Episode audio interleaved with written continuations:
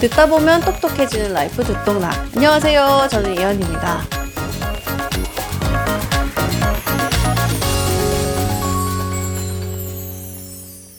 오랜만에 저 혼자 진행하는 인터뷰 방송입니다. 여러분, 요즘에 재테크 좀 어떻게 하고 계세요? 워낙 조금 주식 시장도 안 좋고 또 코인도 안 좋고 금리는 또 오른다고 해서 또 대출 받으신 분들도 또 이자 부담이 만만치 않게 됐고 이런 분위기다 보니까 아 역시 짠테크가 답이다. 약간 또 요즘은 재테크가 이런 분위기로 흘러가는 것 같기도 해요. 우리가 항상 껄모세라고 하잖아요. 아 그때 그거 살 걸, 아니면 그때는 팔았어야 되는데 왜 더 갖고 있었을까, 했을 걸 했을 걸 이렇게 껄모세라고 저희끼리 얘기를 많이 하는데, 미래에 만약에 일어날 일을 우리가 미리 알 수 있다면, 알았다면 부자가 됐을 거 뭐 이런 이야기잖아요. 근데 그러면 만약에 정말로 우리가 시계를 돌릴 수 있다고 한번 쳐볼까요? 그래서 몇백 년 전으로 돌아가는 거예요. 예를 들어서 뭐 조선시대 한양으로 제가 뚝 떨어지는 거죠. 그러면 저는, 우리는, 혹은 우리 후손은 서울에서 아주 집값 제일 비싼 동네에 내 아파트 한 채 마련하는 거, 이거 가능했을까요? 약간 이런 상상에서 출발해서 진짜로 사료를 찾고 정리를 해서 이 조선시대 재테크 이야기를 재밌게 풀어낸 책을 제가 한 권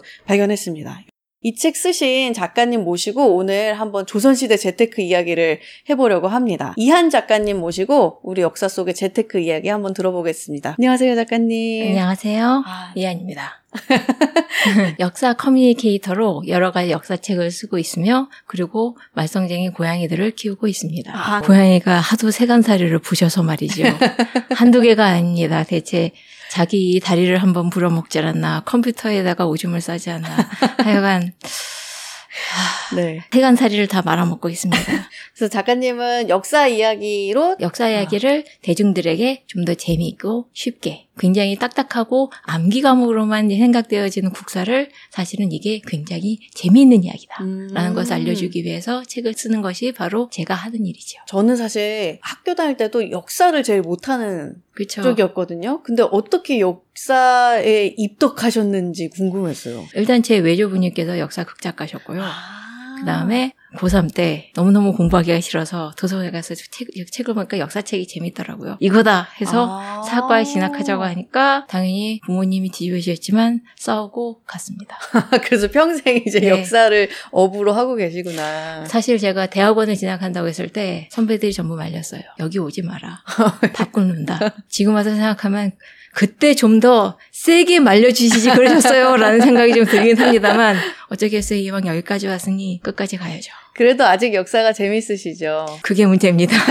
이 책 읽으면서 조금 신기했던 부분이 뭐냐면, 조선시대라고 하면 도자기 이야기 같은 거 할 때도 왜 고려시대 청자는 막 무늬도 많고 그쵸? 색깔도 영롱하고 한데 네, 이제 화려. 조선시대 오면서 아주 깨끗한 순백색의 그러니까. 그런 백자 네, 소박 네, 네 그렇게 하는 게 이제 선비정신이다. 이게 네. 아주 소박했고 조선시대는 청렴했고 네. 그러니까 그런 기조에서 나온 도자기 디자인이다. 이런 네. 게 사실 기억이 나거든요. 네. 그리고 조선시대 하면 굉장히 조금 돈을 좀 멀리하고 예, 예. 청렴하게 사는 그런 사회 분위기가 아니었을까 싶은데 음. 또 이 책을 읽어보니까 사실 꼭 그렇지만은 않은 것 같아요. 먹고 사니즘에 대한 욕망은 어느 시대나 비슷했구나 싶기도 하더라고요. 네. 그런데 이제 좀 나이가 들어서 이제 사료를, 원사를 이제 보다 보니까 공식 문서 말고 이제 일기나 편지 음. 같은 거 보면은 보이는 거예요. 그 궁상이. 음. 정말 하루하루 오늘 먹을 게 떨어졌어. 배고파, 어디가 아파, 뭐가 먹고 싶어, 그런 온갖 그 사람 생활에 찌든 모습들이 보이기 시작하면서 이제 좀 더 입체적으로 보이는 거죠. 이 사람들도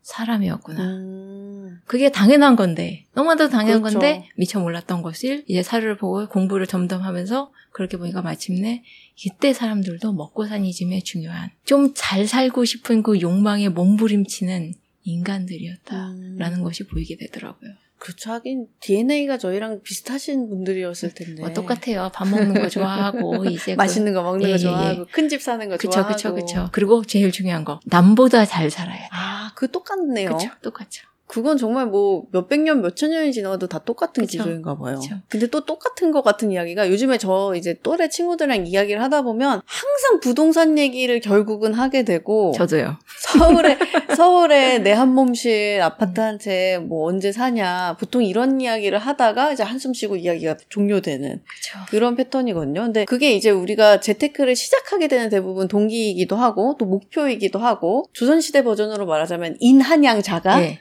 인한양 자가에 대한 욕망이 어느 정도였을지 궁금해요. 정약용, 우리나라의 가장 뛰어난 실학자. 네, 실학기라고 하면 사실 네. 청렴 중에서도 청렴 아닌가 그런 느낌인데. 사실 청렴이라고는 그냥 돈이 없었던 겁니다만 아.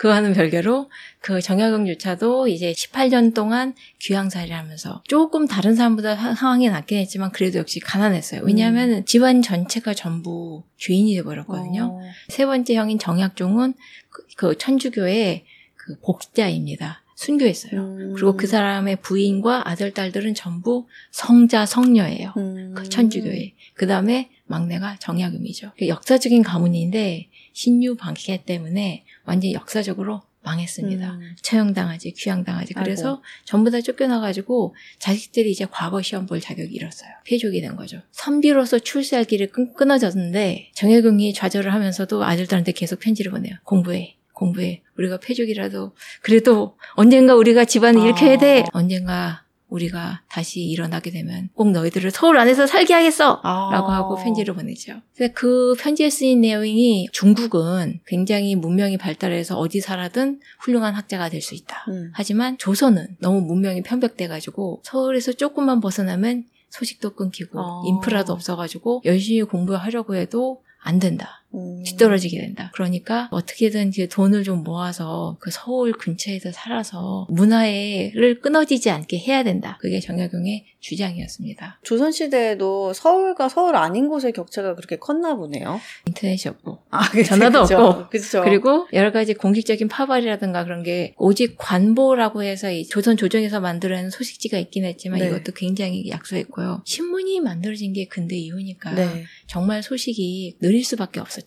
사실 그래서 그 사람들이 한양의 집에 대한 열망을 볼 수 있는 게 비슷한 시대에 살았던 유만주라는 사람인데요. 유만주라는 예, 사람. 유만주가 쓴 일기에 이렇게 나와 있습니다. 서울의 재산은 다 집값에 들어가고. 어, 똑같네요. 예, 예. 시골의 재산은 농장과 밭에 들어간다. 아. 지금은 강남의 부촌입니다만 네. 조선시대 때의 부촌은 따로 있었어요. 어디, 어디였을까요? 그 경복궁 북쪽에 서, 그, 북촌, 서촌. 북촌, 서촌. 역시 예, 그, 군 가까운 데가 예, 집값이. 그쪽인가에 지금 있는 사실 그 기와집들은요. 네. 그때 그 으리으리한 집들이 아니라 그걸 전부 한번 다 무너뜨리고 근대화 시절에 작은 작은 한우들을 짜잘짜잘하게 세운 게 남아있던 거지 그때의 그 으리으리한 집들은 아니에요. 그렇죠. 유만주는 네. 그때 그 서촌과 북촌을 거닐면서 그 으리으리한 집들을 탁 다니면서 돌아다니면서 막 이제 돌아다보면서 아~ 마치 우리가 어디 어디에 뭐 저기 예, 반포 한강지구 예, 같은 데 가서 예, 예, 예. 아파트 보는 것처럼 그런 걸 보는 것처럼 보면서 아, 저 집 너무 좋다. 저 집엔 누가 살까? 저기 집은 얼마나 좋을까? 그렇게 하면서 그걸 또 일기에다 썼어요. 아~ 그걸 보면 이제 마음에 한 군데가 찡하게 아파와요. 약간 저는 그 생각도 드네요. 일기 같은 거 간수를 잘해야겠다는 생각도 듭니다. 유만주는 마지막에 소원으로 유언으로 네. 자기 일기를 불태워달라고 했어요.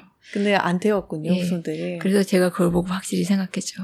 내가 죽을 때는 핸드폰은 폭발을 시키고 하드웨어, 하드웨어는 어떻게든 이제 그 커다란 자석을 놔서 쫙 지워지게 해야겠다. 근데 그게 또 후, 후대의 역사 공, 공부하시는 분들의 사료가 될 텐데. 또. 절대로 안 됩니다. 그게 흑역사라든가 그 이제 그 차마 밖에 내보내지 않은 그런 수치스러운 글들이 분명히 있거든요. 한양에 사는 것의 또 다른 메리트는 또 집 죽은 점이 아닐까 싶기도 해요. 지금 강남 집값이 비싼 것도 강남 일대에 좀 좋은 일자리 그런 그쵸. 게 많으니까 더 그런 건데 예. 말씀하신 것처럼 궁 근처 서촌, 북촌이 비쌌던 건 결국은 집 죽은 점인가 싶기도 그쵸. 하네요. 역시 제일 좋은 것은 그 궁궐이죠. 궁궐에 근무하는 사람들. 음. 왜냐하면요, 근무가 되게 힘들었던 게 조선시대 관리들은 보통 새벽에 출근합니다. 거의 뭐 세 시, 다섯 시 그 정도에 나가요.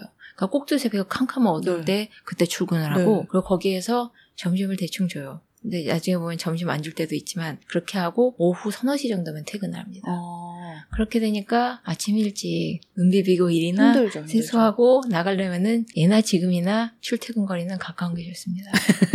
그래서 서촌하고 북촌 유명한 사람들은 유명한 관리들은 이 근처에 살았어요. 그 정조의 팬팔 친구였던 네. 심한지는 삼청동에서 살았고요. 삼청동. 그 체제공 같은 경우에도 저 종로구 도나동에서 살았고요. 음. 유명한 왕족들이나 예를 들면 이제 정안군 이방원이나 아니면 이제 안평대군 그런 사람들은 대부분 이 궁 근처, 경복궁 근처와 이제 창경궁 이 일대 그런 데에서 집을 짓고 살았고 세도 정치로 유명한 안동 김씨들은 네. 장동 김씨라는 별명이 있었는데요. 장동. 예, 장위동 근처에 살았는데 이것도 북쪽입니다. 그리고 보통 거기가 가장 부자들이 사는데 그 다음에 거기에서 조금 이제 가난해져 밀려나면은 그 명동 진곡의 일대 조금씩 멀어지는 예, 예, 예. 그 다음에 정말 가난하면은 이제 남산에 산기슭에 움막을 짓고 살거나 아니면 한강 근처 역시 초막을 토막을 짓고 삽니다. 오. 가장 가난한 사람들 거지들은 저쪽이 청계천 보면 지금 이제 다리들 있죠. 네. 다리 밑이 전부 거지들이 사는 데였어요. 아. 그렇게 본다면은 지금 가면 강남 불패라고 하지만 네. 이 강남도 언젠가 이게 사라지고 이제 쇠퇴할 수도 있어요. 한 이백 년쯤 뒤에. 아 근데 작가님은 되게 스케일을 길게 보시네요. 확실히. 역사가니까요. 네. 그래서 저는 천문학보단 낫습니다. 아 천문학보단 낫다. 예. 그런 생각도 들어요. 관리 그러니까 내가 장원급제 했다고 해서 다 우리 집이 부자인 건 아니잖아요. 그쵸? 그리고 뭐 월급도 갑자기 많이 받을 리는 없잖아요. 네. 그러면 사실 진짜 한 한 시, 두 시에 일어나서 출근길 서둘러서 출근하고 뭐 그런 분들도 많았겠네요. 도성 안에 못 사는 분들도. 예, 그 대표적인 사람이 바로 그 영조 때의 좌의정을 했던 조태혁이라는 분입니다. 아, 좌의정인데도 직주근접이 안 됐던 예. 거예요? 이분은 좀 사연이 안 됐는데 일단 집이 도성 바깥이었어요. 한양이라고 하면은 지금보다 훨씬 작았죠. 사대문 안에. 예, 사대문 안에. 그 북악산부터 시작해서 동대문, 서대문, 남대문 이렇게 동그랗게 하면 그것만이 서울이었거든요. 네. 그러니까 주택난이 더 심했죠. 그때는 음. 빌딩이나 아파트도 못 세웠어요. 예. 그런데 이분이 무슨 사정인지 그 서울 안에 집이 없었습니다. 음. 새 집을 살려고 했는데 그게 금지가 됐어요. 아. 왜냐? 여가 탈입. 바로 이게 조선시대 내내 문제가 됐던 건데요. 권력이나 힘이 있는 사람이 서울 안에 집에 있는 신분 낮은 사람이나 힘없는 사람의 집을 뺏어서 음. 자기 걸로 해요. 그런 일이 계속 반복이 되니까 영조가 화를 내며 아예 새 집을 들지 말아라. 아, 쉽게 말하면 관료들은 음. 자가를 구해서 살면 살았지 예. 새를 들어서 서울에 사는 건 안 된다 그쵸, 이거네요. 그렇죠. 그랬는데 아마 조태혁 씨는 사정은 잘 모르지만 또 도성 안에 집을 살 돈은 없었던 모양입니다. 아. 그러니까 어쩔 수 없이 먼 출퇴근을 왔다 갔다 좌의정인데 게다가 이 조태혁이라는 분이 몸이 좀 불편한 분이었어요. 몸이 아팠어요. 그러니까 동료들이 총대를 맸습니다. 영의정, 오의정. 그러니까 둘이 딱 가서 영조한테 가서 아 우리 좌의정이 몸도 아픈데 출퇴근거리가 너무 오니까 좀 봐주세요. 음. 그런데 상대가 누구예요? 영조입니다. 영조가 또 강경하죠. 영조가 예, 그 꼬장꼬장한 성격으로 택도 없는 소리 하지 마라라고 탁 잘라버리거든요. 그러니까 그때 영의정이 꼬리를 싹 말아요. 음. 어, 왕께서 이렇게 단호하시니 우리나라가 정말 잘 돌아가겠어요 라고 이빨리는 소리를 싹 하고 조태혁은 계속 출퇴근을, 출퇴근을 해야 됐습니다. 하셨다는 네. 그렇군요. 근데 워낙 여가탈입 문제가 심했기 때문에 영조가 계속 긴 통치 기간 동안에 여가탈입을 금지. 음. 그러면 잠시 조용해져요. 근데 이게 조금만 늦어지지만 권세 있는 사람이 남의 집을 뺏어요. 음. 또 여가탈입 금지. 또 하면 또 이제 그 안 하다가 또 다시 느슨해지면 또 금방 또 사람들이 남의 집을 뺏어요. 계속 이게 출렁거리는데 이 이유는 결국 사람들의 욕망이죠. 근데 정말 비슷한 것 같아요. 뭐 지금 현대에서도 정부가 고위 관료들의 재산 공개 같은 거 네. 하면서 그런 푸시를 하잖아요. 그렇죠. 결국 어느 시대나 사람들의 욕심은 한도가 없고 음. 그리고 그 한도가 없는 것 때문에 뭔가 사건 사고가 벌어져서 그게 제일이 아니면 구경하면 참 재미있죠. 그 교육 문제도 결국은 집값에 연동이 되잖아요. 요즘 예, 예, 뭐 예. 약간 학군이라든지 예. 뭐 아니면 정말 뭐 서울의 좋은 학교로 진학하면 아예 집이 이사를 하는 경우들도 많고 그쵸? 조선시대도 비슷했죠. 과거를 아무래도 서울에서 봤을 테니까요. 사실 그 좋은 학교를 다니기 위한 경쟁은 조선시대 때는 크게 없었습니다. 왜냐하면 다 사교육, 대부분이 사교육이었거든요. 아, 사교육 정말 서울의 집이 필요했던 때는 과거 시험 볼 때였습니다. 과거 시험을 볼 때 고시 공부할 때 그쵸, 그쵸. 거의 뭐 노량진으로 올라 예. 지방에서 올라오시는 분들 분들도 많고 네. 아니면 뭐 대기업 면접을 보려고 해도 네. 지방에 계신 분들은 정보도 없고 너무 왔다 갔다 시간도 더 걸린다 이런 그쵸, 얘기 하시거든요. 그쵸. 과거 시험을 한번 보기 위해서 한양에 한번 왔다 갔다 하면 삼십 냥에서 사십 냥이 깨지거든요. 그게 얼마 정도 될까요? 요즘? 일 년 생활비입니다. 일 년 생활비. 예. 양반들이 그렇게 그 과거 시험을 봐야 되는 이유는 양반들은 사실 신분이 아니라 어떻게 보면 면허증 같은 거거든요. 어. 그래서 삼 대 이상 과거에 급제하지 못하면 양반이 아니게 되버려요. 아, 찐 양반은 아니다. 예, 예. 그렇기 때문에 목숨을 걸고 누군가가 과거에 급제를 해야만 돼요. 근데 그러려면은 아까 얘기한 대로 일 년 생활비를 털어가면서 서울에 왔다 갔다 해야 되는데 만약에 서울에서 살게 되면 굉장히 많은 메리트가 있습니다. 음. 과거 시험은 원칙적으로는 삼 년에 한 번만 봐요. 네. 이거 식년식이라고 하거든요. 그랬는데 왕의 변덕에 따라 마음대로 가끔 갑자기 실시되는 특별시험이 있었습니다. 어, 특채가 또 예, 열리는군요. 특채. 정말 극단적인 경우로 성종이 그 성균관에 놀러 왔다가 아 오늘 날씨도 좋은데 과거 시험이나 보자. 그래서 신하들이 전부 다 다 뒤져졌는데 번개꿀에 콩을 볶아가면서 과거 시험을 그것도 문과 문과 다 치러가지고 그렇게 치른 적이 있습니다. 그런데 이렇게 갑자기 치른 시험을 하려면은 당연히 서울에 있는 사람이 훨씬 유리하죠. 유리하죠. 그렇죠. 정보도 빨리 얻을 테고 이동 시간도 줄어들 테니까. 예, 예, 그렇죠. 일단 생활비가 아, 덜 듭니다. 체, 체류비가 또 안 되겠죠.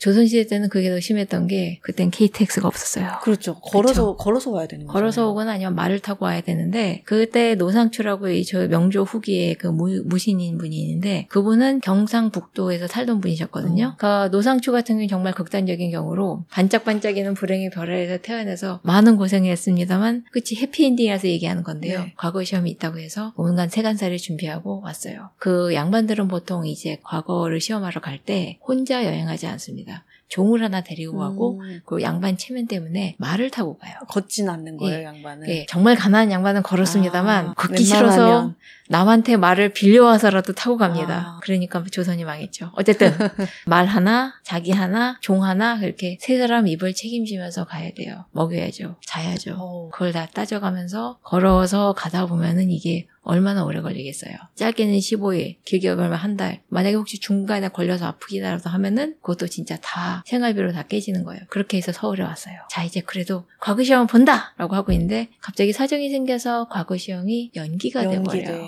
진짜 하늘이 와르르 무너지고 있는데 그래도 한 달 뒤에 본대더라. 일주일 뒤에 본대더라. 그런 소문이 돌아요. 그걸 믿고 한 달을, 일주일을 버텨요. 계속 생활비 나가고 예, 생활비는 나가고 있는데 갑자기 임금님이 돌아가십니다. 과거고 뭐고 없어지죠. 다 나가죠. 예, 생활비만 왕창 쓰고 과거 시험 아예 보지도 못하고 거의 슬프게 돌아가는 그런 아. 일이 있어서 제가 일기를 보면서 진짜 마음이 너무나도 쓰라렸어요. 아, 아 다행히 근데 그분은 나중에 과거를 붙었기 때문에 잘 됐지만 아.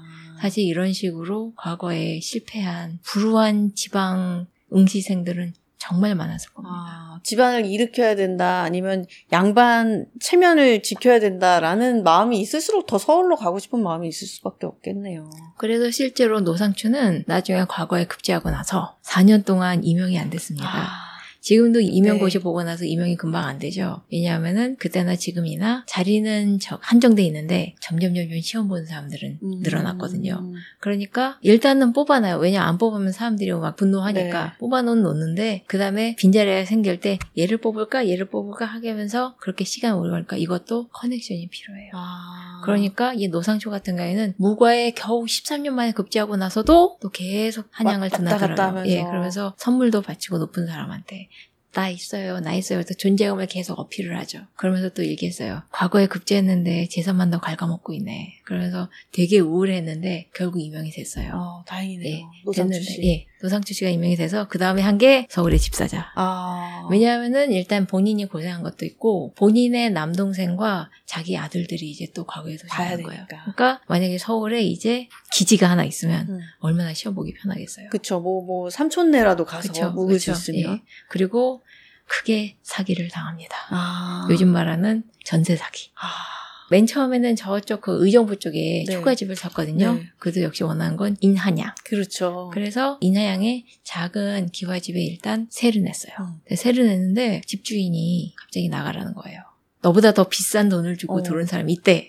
게다가 똑같네요. 예, 게다가 상대는 승지예요. 어, 승지면 어느 정도 끝발이? 어, 청와대 비서실장. 어, 그러면은 또 예, 무관인 노상추보다 훨씬 더 끝발도 높죠. 어. 그 맨 처음에는 아 내가 돈 좀 더 줄게라고 이제 그 집주인과 협상을 했는데 집주인이 요지부동이에요. 아 어쩔 수 없다. 딴 집으로 가야지라고 하는데 어 그럼 나갈 테니까 전세비 그, 그 반값 돌려줘라고 하니까 집주인이 없어? 라고 하는 거예요. 다 써버려서 없어? 라고 하는 거예요. 요즘 말하는 깡통 사기가 된 거예요. 아, 깡통 전세였군요. 예, 예, 깡통 전세, 깡통 전세가 된 거예요. 그래서 그래서 완전히 집도 날릴 뻔하였으나 다행히 노상추가 그 당시 벼슬이 어느 정도 있는 네, 무관이었고 현직이고 끝발도 있었기 때문에 너 지금 장난하냐라고 해서 집주인과 싸웁니다. 아. 그러니까 집주인이 결국 돈을 돌려줬는데 자기 돈을 돌려준 게 아니라 또 다른 사람, 새 들은 사람의 그한테 돈을 받아가지고 돌려막기로. 예, 돌려막기를 똑같네요, 해가지고 진짜. 돈을 갚아줬어요. 그러니까 결국 노상추는 그 다음으로도 계속 서울에 집을 살아다가 네, 결국 포기하고 나중에 은퇴해서 자기 고향으로 돌아가서 거기서 편안하게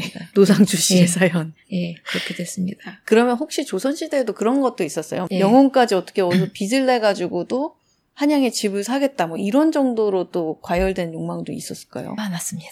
아, 그래요? 예. 이제부터 얘기할 이야기는 정말 눈물 없이는 들을 수 없을 정도로의 가슴 아픈 연끌 사연입니다. 저게 사실 몇백 년 전 분이니까 예, 웃으면서 얘기하지. 예, 그쵸. 역시 조선, 그 명조 때에서부터 이제 정조 때의 문인인 유만주라는 분이 있습니다. 유만주님. 예. 이분은 사실 그렇게까지 유명한 분은 아니고 이분의 아버님이 유명한 문인이었어요. 유한주는 이 사람도 양반이기 때문에 계속 과거에 시도를 했지만 계속 실패합니다. 뭐 그 대신 이제 일기를 쓰기 시작해요. 근데 일기가 보면은 굉장히 좀 소심하고 약간 자존감도 낮고. 아 진짜 일기 다 태워야 될 것 네, 같아요. 죽기 약간 전에. 소심 그리고 이제 그 걱정이 많은 사람이었어요. 네. 약간 좀 몸도 약하고 일기에 온갖 일을 다 썼어요. 뭐 거기까지는 괜찮은데 네, 이분의 아버지가 꽤 유명한 사람이었잖아요. 그래서 이분이 좀 삭주부사라고 좀 높은 벼슬이라 갑니다. 그러니까 황해도거든요. 풍족한 동네예요. 음. 그렇게 되니까 풍족한 동네에 높은 벼슬하게 되니까 집안 살림이 좀 펴요. 네. 네. 그렇게 되니까 유만주가 생각합니다. 비싼 집을 사야지. 아, 서울에? 예. 근데 그 당시 유만주는 미리 얘기하지만 백수였습니다. 어. 근데 백수였는데 비싼 집을 사겠다고 갑자기 한양에 이제 막 집주름, 그 당시 이제 부동산 중개업자를 데리고 온갖 데를 돌아다니면서 과거를 붙은 것도 아닌데? 네. 어. 결국 그 명동에 이백 칸짜리 집을 사요. 이백 칸이요? 예. 무직인데? 예. 그리고 돈은 이만 양짜리. 그러면 이만 양이면 얼마? 이만 양이면 유만주의 당시 계산은 당시 여덟, 여덟 명 가족이 이십오 년 동안 편히 살 수 있는 지금으로 따지면 한 백억 원 정도. 일단 조선시대 화폐 강세가 왔다 네, 오락가락 하지만 백억에서 뭐 백삼십억 뭐 그렇게 벌실 수 있는데 다시 한번 얘기하지만 유만주는 무직이었습니다. 무직인데 어떻게. 그래서 친척들한테서 돈 빌리고 그리고 그 당시에 경강상인이라고 해서 한강 주변에 있는 상인들이 돈 많은 상인들이 있었는데 그 사람들한테 고리대금업으로 빌렸는데 어. 고리대금 하면 보통 한 화폐일 경우에는 이자가 이십 퍼센트에 삼십 퍼센트 심한 경우에는 두 배 어. 그렇게를 받아낸 사람이었습니다. 그러니까 당연히 아버지가 난리를 내요.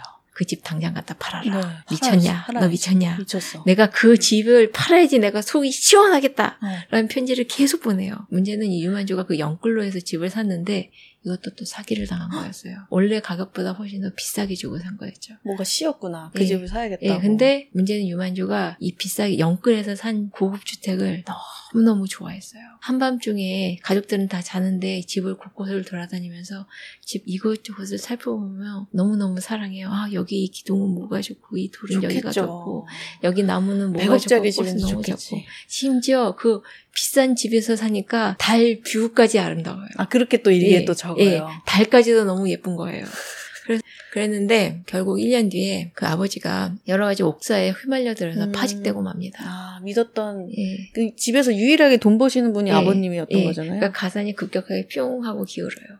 어떻게 되겠어요? 결국 팔아야지 팔아야지. 예, 일 년 만에 그 집을 팔고 다시 창동에 허름한 초가집으로 이사갑니다. 이사가면서 그 집주름인 사람이 자기를 속였던 집주름이었겠죠 아마. 집주름이 그 부동산 중개업자. 부동산 중개업자. 예, 그 창동 그 집 그 문서 같은 거에 딸랑딸랑 들고 와서 아 이거 완전히 미치고 사는 겁니다. 뭐 그런 식으로 얘기를 하면서 딱 네, 내미니까 네, 유만주가 속이 뒤틀려요. 그러면서 그 속상한 마음을 일기에다 쓰는데 물론 그 자업자득이라고도 할 수 네, 있죠. 네. 자기 분수에 넘친 욕심을 부렸다 하더라도 그래도 불쌍해요. 자괴감과 예, 예. 내가 그래도 이, 그 백억대 저도 되게 살던 사람인데 이 초가집 하는데 네, 이렇게 생색을 내냐 뭐 이랬겠죠. 그렇죠. 뭐 그리고 일단 그 너무나도 사랑했던 그 고급주택을 버리고 허름한 초가집으로 가는데 기분이 어떻겠어요? 아, 다들 분수에 맞게 사는 건데 유만주 씨 예. 너무 과했다. 그래서 결국 그 집을 팔고 한 이 년 만에 병들어 죽었어요. 아이고. 죽으면서 마지막으로 내 일기를 전부 불태워주세요 라고 부탁을 했는데 아버지와 그 친구가 네. 우리 애가 남긴 마지막 글인데 이대로 사라지게 할 수는 없다! 라고 해서 열심히 편집해서 열심히 책으로 만들어서 지금까지 남겨있습니다. 책으로까지 만들었으니까 네. 작가님 손에도 또. 네. 저희 또 조선시대 재테크 이야기하면 안 빠지는 분이 퇴계 이황 네. 선생님입니다. 진짜 티엠아이인데 제가 사실 그 집안 네. 후손입니다. 아, 어, 그러셨어요? 네. 그래서 그 재산들 다 어디 갔지 싶은데 물론 제가 뭐 직계손은 아니니까 안 왔을 수도 있지만 그래도 이 퇴계 이황의 재테크 디엔에이는 나한테 남아있지 않을까라는 음. 생각을 하면서 책에 나온 예. 이야기도 재미있게 읽었어요. 예. 작가님은 그렇게 표현하셨더라고요. 성리학자의 머리, 투자자의 가슴 예. 이렇게 퇴계 이황을 표현하셨던데 어떤 재테크를 어떻게 했나요? 저희 조상님께서. 예, 예, 예. 그 퇴계 이황 같은 경우에는 워낙 태어난 지 몇 달 안 돼서 아버지께서 돌아가셨습니다. 그 홀어머니 밑에서 자라고 남매가 많았어요. 칠 남매, 팔 남매 이렇게 많았으니까 되게 가난할 수밖에 없었거든요. 음. 그랬는데 이분이 어떻게 부자가 되느냐. 결혼을 잘했습니다. 아, 이분이 공부를 잘했어요. 과거에 급제하고 유망하니까 사위를 삼으려는 분들이 와서 많았구나. 그래서 결혼을 평생 두 번 하셨습니다. 김혜호 씨랑 하셨고 안동 권 씨와 결혼하셨는데요. 부인들이 결혼할 때 오면서 지체연금을 좀 많이 가져왔습니다. 그 두 부인이 가져온 재산 합치면 땅이 한 천오백 마지기 그 정도였는데요. 이제 퇴계 이황 선생이 돌아가시고 나서 아들이 이제 또 이제 그 밑에 있는 자손들과 함께 재산을 나누는 분재기를 작성했는데 그때 보면 거의 땅이 한 삼천 마지기로 늘어나 있고 어. 두 배로. 예, 노비도 한 삼백 명으로 늘어나 있어요. 이게 사실은 퇴계 이황 연구하는 분들은 꽤 유명해요. 퇴계가 재테크를 잘해서 재산을 불렸다는 이야기. 음. 퇴계 전서라는 이분의 남긴 글을 보면 이제 계속 그 철학이라든가 그런 얘기만 주로 남아있는데요. 네. 이제 도산전서를 보면은 가서라고 해서 가족들이 나눈 편지가 남아있습니다. 음. 아들에게 보낸 편지가 많이 남아있는데요. 그 대부분이 농사 지었니? 아. 입니다. 이 보면 퇴계 이황 선생님이 농사 일에 아주 빠삭해요. 음. 언제 씨 뿌리고, 언제 모내기 하고, 언제 잡초 뽑고, 언제 거두고 그런 걸 다 알아서 그거 풀 뽑았니? 씨 뿌렸니? 그런 걸 계속 아들한테 물어봐요. 이제 아들이 저 잠깐 서울로 올라가려고 하는데요 라고 하면 그럼 소는 누가 키우니? 라는 식으로 오지 말라는 소리죠. 어. 반일 좀 열심히 해라. 그렇게 꼼꼼하게 따지는 한편 또 이제 잘 알아요. 그 농사라는 게 혼자 짓는 게 아니고 일꾼을 시켜야 되는데 그렇죠. 일꾼이 되면 노비잖아요. 아들한테 그 노하우를 공유해요. 그 노비 중에 누구는 게으름 많이 피우고 누구는 열심히 일하고 어. 또 양반들이 주로 한 일이 그 농사일을 양반이 그냥 시키기만 하면 하지 않고 같이 따라가서 일 열심히 하는지 감시 관리 감독을 예, 관리 감독을 다 해야 돼요. 그거를 이황이 계속 아들한테 시키는데 뒤집어 말하면 본인이 만약에 그 고향에 있었으면은 본인이 돌아다녔을 거란 거죠. 그리고 또 계속 수확량을 체크해요. 우리 가족이 먹기 충분한 양이니? 밥만 거두는 게 아니라 투자도 해요. 그때 비싸게 팔 수 있었던 작용이 바로 목화였거든요. 목화. 예. 근데 목화를 심으려면 준비가 많이 필요해요. 그 전에 미, 미리 퇴비, 인분들을 써서 음. 미리 똥밭을 만들어 놓고 그걸 삭혀가지고 밭을 이제 기름지게 만든 다음에 목화를 뿌리고 근데 또 목화를 훔쳐가는 사람들이 많아요. 어, 비싸니까. 그래. 그러니까 하인들 시켜서 지키게 하고 음. 그 다음에 걷어서 얼마나인지 다 확인하고 편지에 다 남아있습니다. 어. 그걸 보다 보면은 부자가 될 수밖에 없겠구나. 부지런하게. 예. 게다가 근검절약해요. 아, 또 많이 쓰신, 쓰는 예. 스타일은 아니셨군요. 예. 인색해서가 아니라 이제 반찬이 세 가지인데 고기가 없어요. 그것도 전부 나물들 같은 것만 먹고 그 당시 영의정이 같이 밥 먹으러 왔다가 반찬이 너무 허름해서 차마 못 먹고 돌아가서 창피했다는 아. 것을 제자들이 남겼는데 실제로 본인도 되게 검소하게 먹었습니다. 그 가장 압권인 것은 옷이었는데요. 안동 사람이지 않습니까? 네. 추위에 약해요. 특히 음, 서울. 남쪽 분이니까. 그쵸, 그쵸. 그래서 양가죽 옷을 입고 살았는데 일단 땔감을 할게요. 돈 아깝다고. 땔감을 아깝고 양가죽 옷을 입고 덜덜덜 떨었는데 이 옷을 이십 년 동안 입었습니다. 그 강산이 두 번 바뀌는데 옷이라고 멀쩡하겠습니까? 도저히 인간이 입을 수 없는 수준까지 간 것 같아요. 퇴계 이황 선생님이 손자한테 편지를 씁니다. 새로 사야 됐으니까 시중에 얼마에 파는지 가격 좀 알아봐라. 아, 진짜 이 재테크 예. 잘하시는 분의 예. 그 천성이 예, 있으시네요. 미리 가격대를 알아보고 그다음에 이제 그걸 또 아, 이제 최저 가격도 예, 최저 가격도 이제 단어 요즘은 단어에 검색하는 것처럼 그렇게 해서 사는 거예요. 그런데 구두쇠였냐 하면 그것도 아니에요. 아. 서울에 살면 이제 물자가 풍부하잖아요. 그렇죠. 미역이나 뭐 조기, 음. 물고기 말린 거 그런 것들을 다, 다 바리바리바리 사가지고 와가지고 전부 고향에 보내요. 고향에 보내서 또 목, 목록이 이렇게 길어요. 음. 누구네 아주머니한테 뭐 보내고 누구한테 뭐 보내고 아. 그 노비 일꾼 누구한테 쌀 보내고 뭐한테 보내고 그걸 다 적어서 보내요. 많이 베풉니다. 아. 또 하나. 세금을 또 열심히 내요. 아들한테도 편지를 보내요. 왜냐면 그 세금 내야 되니까 늦지 않게 보내라. 어, 모범 납세자까지. 예, 그러니까 다시 한번 훌륭한 조상을 두신 것을 축하드립니다. 부질없는 것 같긴 한데 감사합니다. 네, 아, 기본인 거죠. 성실하게 성실하고. 열심히 하게 그리고 근검 절약. 욕심을 내지 않고 무리한 투자를 하지 않으면서 음. 지내다 보면은 최소한 날릴 일은 없는 거겠죠. 음, 동서곡은 비슷한 것 같네요. 큰 부를 잃었는데 생전에 망하시지 않았고 또 예. 후대가 이제 뭐 흉을 보거나 이러지 않는 이렇게 칭송받는 부자들의 특징들이 다 그런가 봐요. 그 퇴계 이황이 유명한 도산서원이라든가 네. 퇴강 이황의 학파가 계속 유지될 수 있었던 것은 바로 퇴계 이황이 가진 재산이 음. 큰 보탬이 되었을 게 당연합니다. 아무래도 그렇겠죠. 그렇죠. 공부하러 오는 다른 사람들도 또 대접도 네, 해주고 밥 한 줄도 해주고 제사만 할 때마다 사실 제사라는 게 지금은 그냥 허리허시처럼 얘기지만 옛날에는 그 동네 잔치였거든요. 그렇죠. 그래서 동네 사람들 다 모여서 퇴계 이황 선생님이 밥 제사밥 좀 드셔보시오라고 하면은 당연히 그 주위의 사람들이 전부 음. 존경할 수밖에 없는 거죠. 그러니까 여러 가지 좋은 효과를 마련해서 퇴계 이황이라는 사람의 이미지를 더 역사적인 이미지를 이렇게 만들고 그런 의미에서 본다면 정말로 집회에 들어갈 사람 하나는 기가 막히게 골랐다. 아, 그러네요. 혹시 부동산 말고 또 돈 되는 것들이 있었을까요? 조선시대 또 물론 경제가 지금처럼 아주 뭐 금융이 발달한 시대는 아니었으니까 예. 뭐 요즘 같은 정도는 아니겠지만 사실 돈 버는 법은 굉장히 여러 가지가 있었는데 전부 약간 좀 그리 좋은 방법은 아니었습니다. 아, 그래요? 조금 투기성이 있나요? 아, 투기성도 있고 그렇게 도덕적이지도 않고요. 아. 일단 두 가지가 있습니다. 가장 부도덕함이지만 돈을 한번 끝내주게 벌었던 거. 바로 첫 번째는 일단 돈놀이. 돈놀이. 부대업, 고리대금업이었습니다. 옛날엔 네. 은행이 없었습니다. 없죠. 그러면 어떻게 하겠어요? 옆집 문 통통 뚫리면서 약간 누구 엄마 돈 좀 빌려주세요 라고 할 수밖에 없죠. 돈이 많은 사람한테 주로 가서. 그래서 돈을 빌리고 단을 빌리는데 공짜로 안 빌리니까 그만큼 이자를 붙여서 줘야 되죠. 그렇기 때문에 사실 양반의 여자들이 가장 많이 했던 부업이 바로 돈놀이였습니다. 아. 주 고객은 자기 집의 노비들이었습니다. 아. 옛날엔 노비들만 아, 그냥 다 하인들이라고 생각하겠지만 그냥 노비들이 가족과 하인의 절반쯤의 위치에 있어서 그냥 노비들이 얘기한 거야. 저 주인마님 저 뭐 좀 하는데 돈 좀 빌려주세요. 그러면 돈 꿔주고 음. 나중에 갚고 그런 일이 있었습니다. 물론 그러다가 떼인 일도 많았지만요. 그리고 또 하나 이제 집안의 친척들이 크게 결혼을 한다거나 장사를 치른다거나 아까처럼 과거 시험을 보러 간다거나 네. 할 때 잔치를 한다거나 동네에 그 큰 부잣집 가서 더 큰 돈 빌려 십 냥, 어. 이십 냥. 그렇게 많이 빌리면 당연히 빚도 더 커지겠죠. 아까 얘기했듯이 떼이는 일도 많았고 넘어가는 일도 많았지만 큰 돈이면 반드시 받아내기 때문에 빨간 딱지 붙인 것처럼 집 문 쾅쾅 두드리면서 빚쟁이들이 몰려와서 내 돈 갚으소 하면서 소동 벌인 일이 그때나 왕왕. 지금이나 있었고요. 그래서 굉장히 억척스러운 일이었지만 음. 고수익 아... 업종이었습니다. 그리 바람직한 것은 아니긴 하지만 네. 굉장히 많은 사람들이 했고요.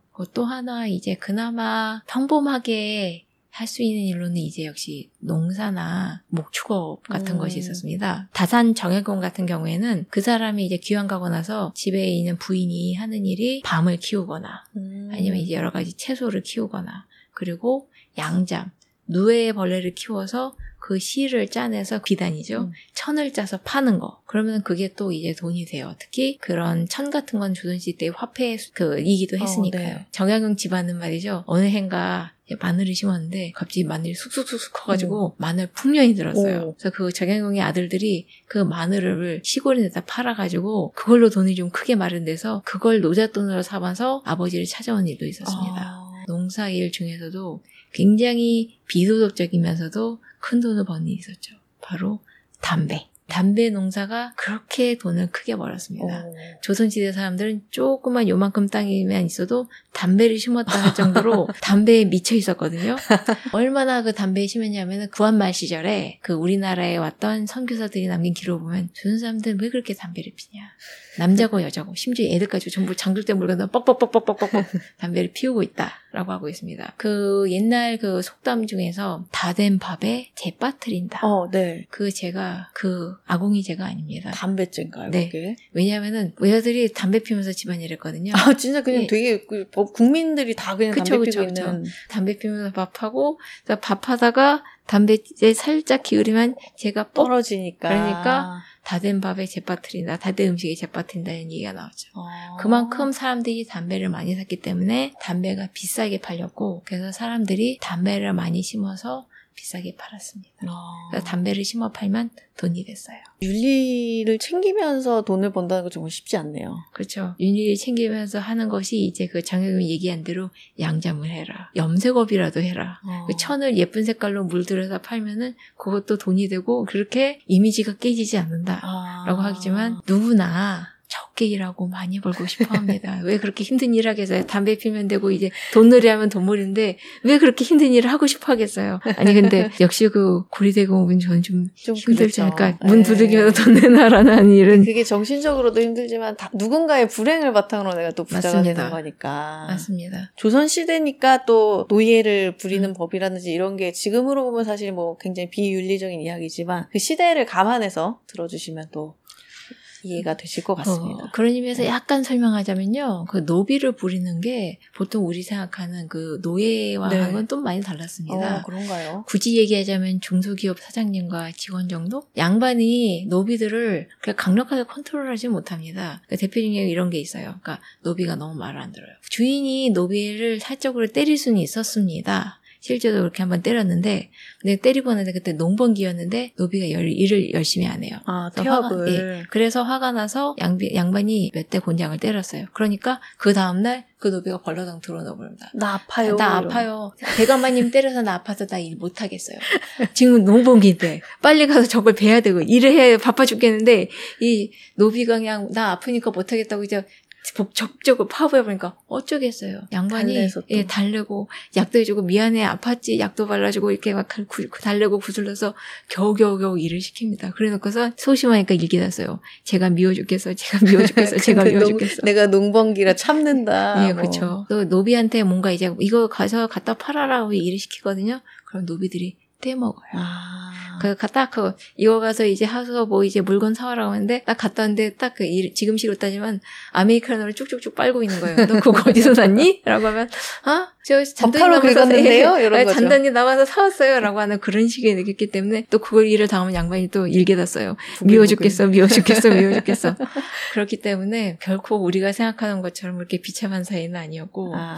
오히려 이렇게. 비즈니스 관계. 예, 비즈니스. 있네요. 비즈니스 관계. 아, 맞습니다.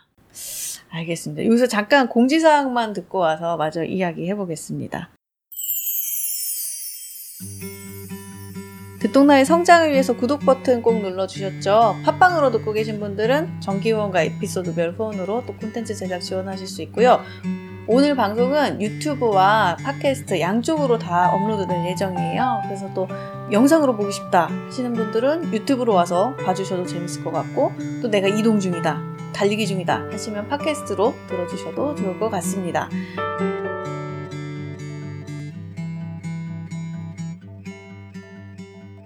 네, 지금 여러분은 듣동나의 호스트 이현, 과, 그리고 어, 우리 이한. 네, 이한 작가님과 함께 조선시대 재테크 이야기를 한번 들어보고 계십니다. 이제 앞부분에는 양반들의 재테크 이야기를 주로 들었던 셈인데 저희같이 평범한 사람들의 먹고 사는 집은 어땠나 궁금하기도 했어요. 정말 가난한 사람들은 얼마나 가난이냐면은 하루 벌어서 사흘을 먹고 산다고 음. 했습니다. 그런 사람들이 주로 모여서 새로운 신도시를 형성한 데가 신촌이었어요. 아, 그래, 그래서 신촌인 예, 건가요? 예. 새로 신자, 마을촌자 써서 지금은 바로 그 번화가가 되었지만 네. 그 조선시대 때만 하더라도 수많은 항구가 있었고 그 항구를 통해서 곡식과 물건들이 신화 날랐으며 일꾼들을 필요로 했습니다. 음. 그래서 그 송파 근처에 있는 광나루, 그다음에 용산, 마포나루까지 각각 항구마다 일꾼들이 살았고 막일꾼들이었죠. 그 사람들은 정말 그 허름한 가마니로 만들어진 토막 같은 데 살면서 하루 벌어 먹고 살았던 그런 가난한 사람들이 있었고요. 음. 농민들은 역시 농사가 기본이었고요. 작은 밭이 있으면 여기에 특용 작물을 키워서 그걸 내다 팔아서 그걸로 필요한 물건을 바꾸는 음. 그렇기 때문에 경제가 크게 발달하지 않은 물물교환의 시대에 머물러 있을 수밖에 없었지만 조선 후기에 들어서 이항법이라든가 그런 게 이제 경제 규모가 커지고 화폐 제도가 돌아가고 그냥 먹고 살기 위한 생활에서 벗어나 뭔가 문화생활 같은 게 하게 되면서 이제 다양한 직업들이 나타나게 되죠. 음. 판수가라거나 판소리 하는 사람들이라든가 네. 방각분이라서 책 빌려주는 사람, 네. 책수 그렇게 할 수 있었던 것 자체가 경제가 어느 정도 올라가면 그렇죠. 좀 더 다양한 직업이 나타나게 되고 다양하게 돈을 벌 수 있는 일이 늘어나게 되죠. 음. 결국은 뭐든 사회가 좀 더 돈이 많이 돌아야지 사람들도 좀 더 잘 먹고 살게 되는 건가 아. 그렇게 생각하게 됩니다. 지금 가장 많은 자료로 재테크 내용을 찾아볼 수 있는 것들이 바로 양반들이 남긴 한자 일기거든요. 제 생각에는 분명히 있을 것 같아요. 여자들이 쓴 한글 일기들. 음. 그래서 만약에 어떤 여성이나 아니면 다른 공부를 한자를 배우지 않은 사람들이 한글 일기를 남겼으면 그리고 그거를 발굴해낼 수 있으면은 어 이거 진짜 대박이겠다. 오. 십 년쯤 전에 그 저쪽 중앙도서관이나 그런 데 가서 한글 필사본으로 돼 있는 책들을 고문서들이 남아있어요. 그래서 내가 이걸 한번 보고 재미있는 걸 찾아봐야지 하고 생각하고 펼쳤습니다. 네. 펼치고 가만히 있다가 탁 덮이고 돌아섰어요. 내용이 없나요? 아니요. 읽을 수가 없었습니다. 왜요? 우리가 지금 쓰고 있는 이 한자는 대단히 정돈된 형태의 한글입니다. 네. 이게 주시경 선생님께서 이제 정리한 거거든요. 네. 그 전에 한글은 궁서체도 있지만 흘림체도 있고 음. 그리고 개인 대 개인으로 연결되다 보니까 순 자기 멋대로 쓰는 문법들도 있습니다. 한글인 건 틀림없는데 네. 무슨 글자인지 도저히 알아볼 수가 없어요. 제가 열심히 봤습니다만 한 시간 동안 열심히 봤습니다. 이게 뭔가 도저히 알아볼 수가 없어서 아 이거는 전문가의 손길이 빌려야겠구나. 아. 차라리 한자가 있으면 저는 읽을 수 있거든요. 아. 근데 한글은 도저히 읽을 수가 없어서 정말 눈물을 흘리며 돌아갔는데 그래서 저는 기대를 걸고 있어요. 연구자분들이 열심히 노력하셔서 이 역사의 보배들을 빌어주시고 찾아주시기를 정말로 정말로 정어서 떠놓고 빌고 있습니다. 정말로 에이아이가 뭔가 힘을 써주면 되겠지만 아, 진짜 이제 더 이상 인간이 읽을 수 있기에는 너무 약간 한계가 넘어섰는데요. 아. 그 얘기 아, 말씀드렸을 때 한자는 그게 가능한데 인쇄체라면 근데 항상 문제인 거는 그 초서체 한자 쓰는 예, 흘려 쓰는 체 그 한자의 초서체는 자기 마음대로 씁니다. 아. 그리고 한글의 흘림체도 제가 보기엔 상당히 마음대로 쓰시는 것 같습니다. 그렇죠. 저희 뭐 손글씨 지금 뭐 정돈된 한글도 못 알아보는 것이죠. 죄송합니다. 저 악필입니다. 저도 사실 그렇습니다. 네. 네. 그래서 끝내주는 악필이었기 때문에 남발할 건 아니지만 그, 그런 걸 볼 때마다 생각해요. 좀 예쁘게 좀 써주시지. 우리 이 땅에서 지금 뭐 주식이나 뭐 선물 이런 류의 투자가 시작된 건 언제쯤인지 궁금해요. 그러니까 이제 근대화 시기에 들어서요. 그 다음에 일본이 당시 우리나라의 쌀을 굉장히 많이 일본으로 실어 날랐습니다. 이건 국사교과서 나올 때 잘 알려져 있죠. 플랜테이션이라고 하죠. 네. 당시 일본이 조선을 쌀 플랜테이션으로 생각하고 쌀 생산에 주력하게 만들게 됩니다. 그리고 쌀을 많이 심게 해요. 쌀을 거둔 다음에 그거를 일본으로 실어 나르는데 어느 정도 품질 관리가 필요하잖아요. 그래서 미두취인소라는 것을 인천에 만듭니다. 미두취인소. 예, 이게 원래의 목적은 조선에서 모여든 쌀을 등급과 품목을 이제 어느 정도 가른다라는 거였는데 이게 투기가 됩니다. 이 미두취인소에서 이제 결국 그 쌀을 이제 사서 뭐 파, 이제 다시 일본으로 넘기기 위해서 이게 파는 그런 대목이었는데요. 원금을 주고 쌀을 사는 게 아니라 네. 처음 쌀 가격의 한 십 퍼센트만 주고 삽니다.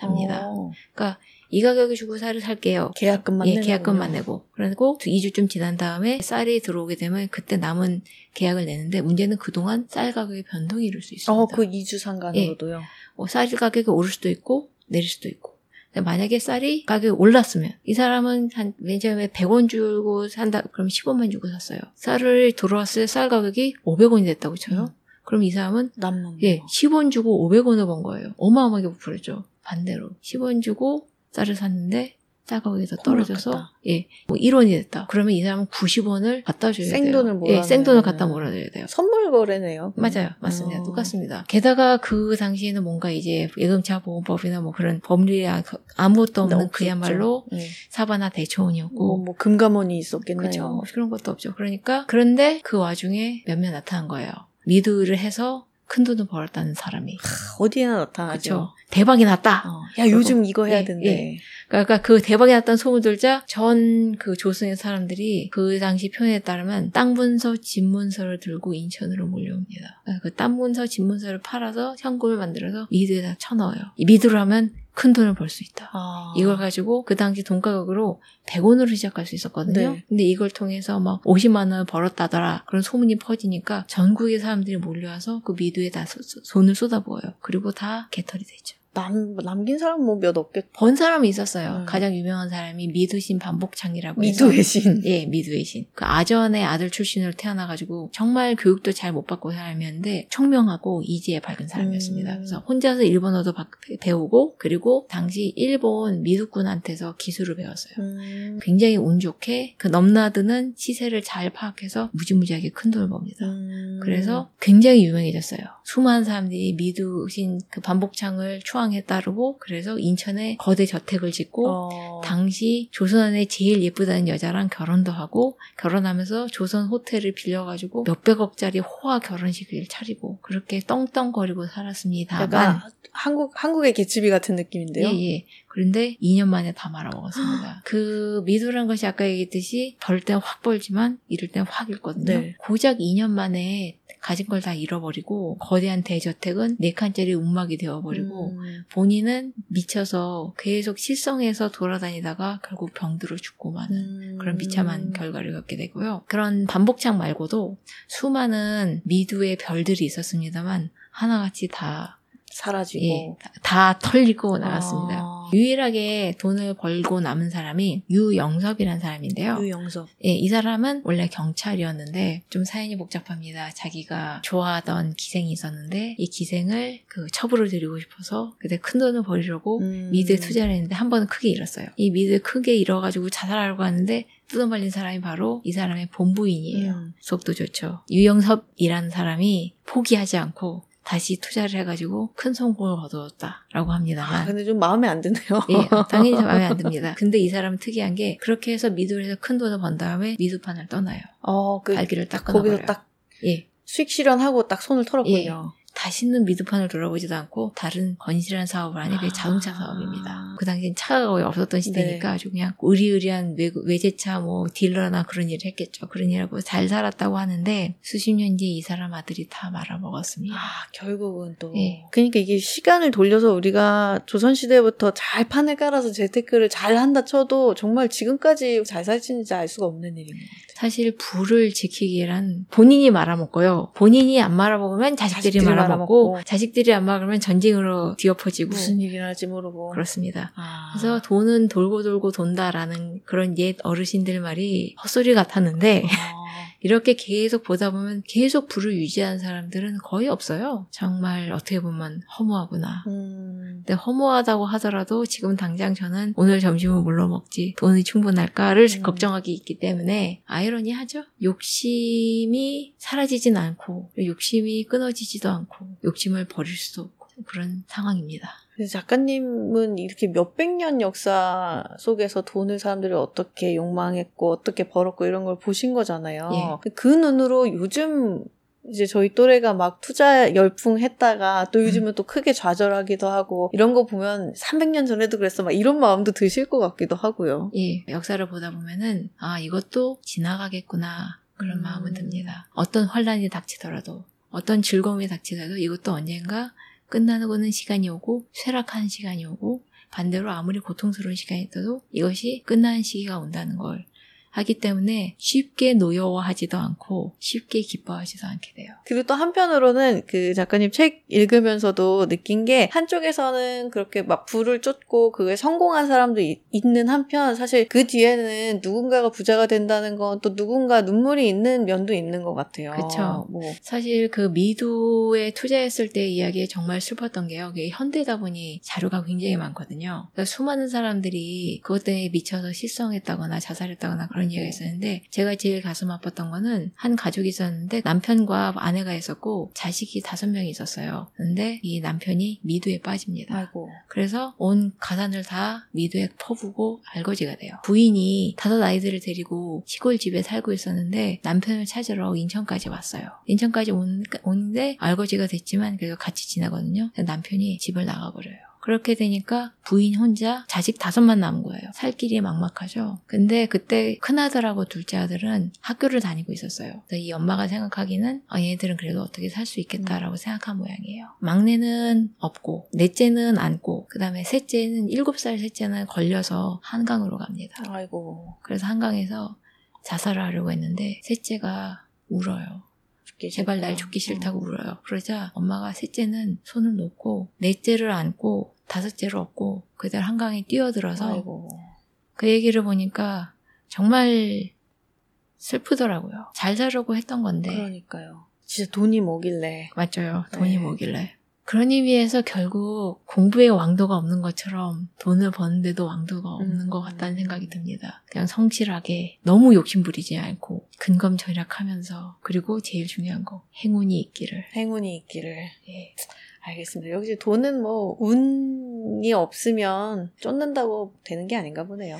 사실 가끔 이제 재테크 하시는 분들의 책이라든가 유튜브를 한번 봤거든요. 제가 아까 이제 책을 보면 웬만큼은 외울 수 있는 사람인데 저랑 두뇌 구조가 다른 것 같아요. 도저히 이해할 수가 없었습니다. 그래서 아, 이거는 내가 알 수 없는 세계다. 내가 알 수 없는 세계를 열심히 공부해서 뛰어들 것인가 아니면은 내가 아는 역사를 열심히 솔잎을 열심히 먹을 것인가. 저, 저는 솔잎을 먹기로 했습니다. 그러니까 계속 역사 이야기를 계속 그냥 들려주시는 업을 열심히 하시는 걸로. 그거 말고는 재주가 없습니다.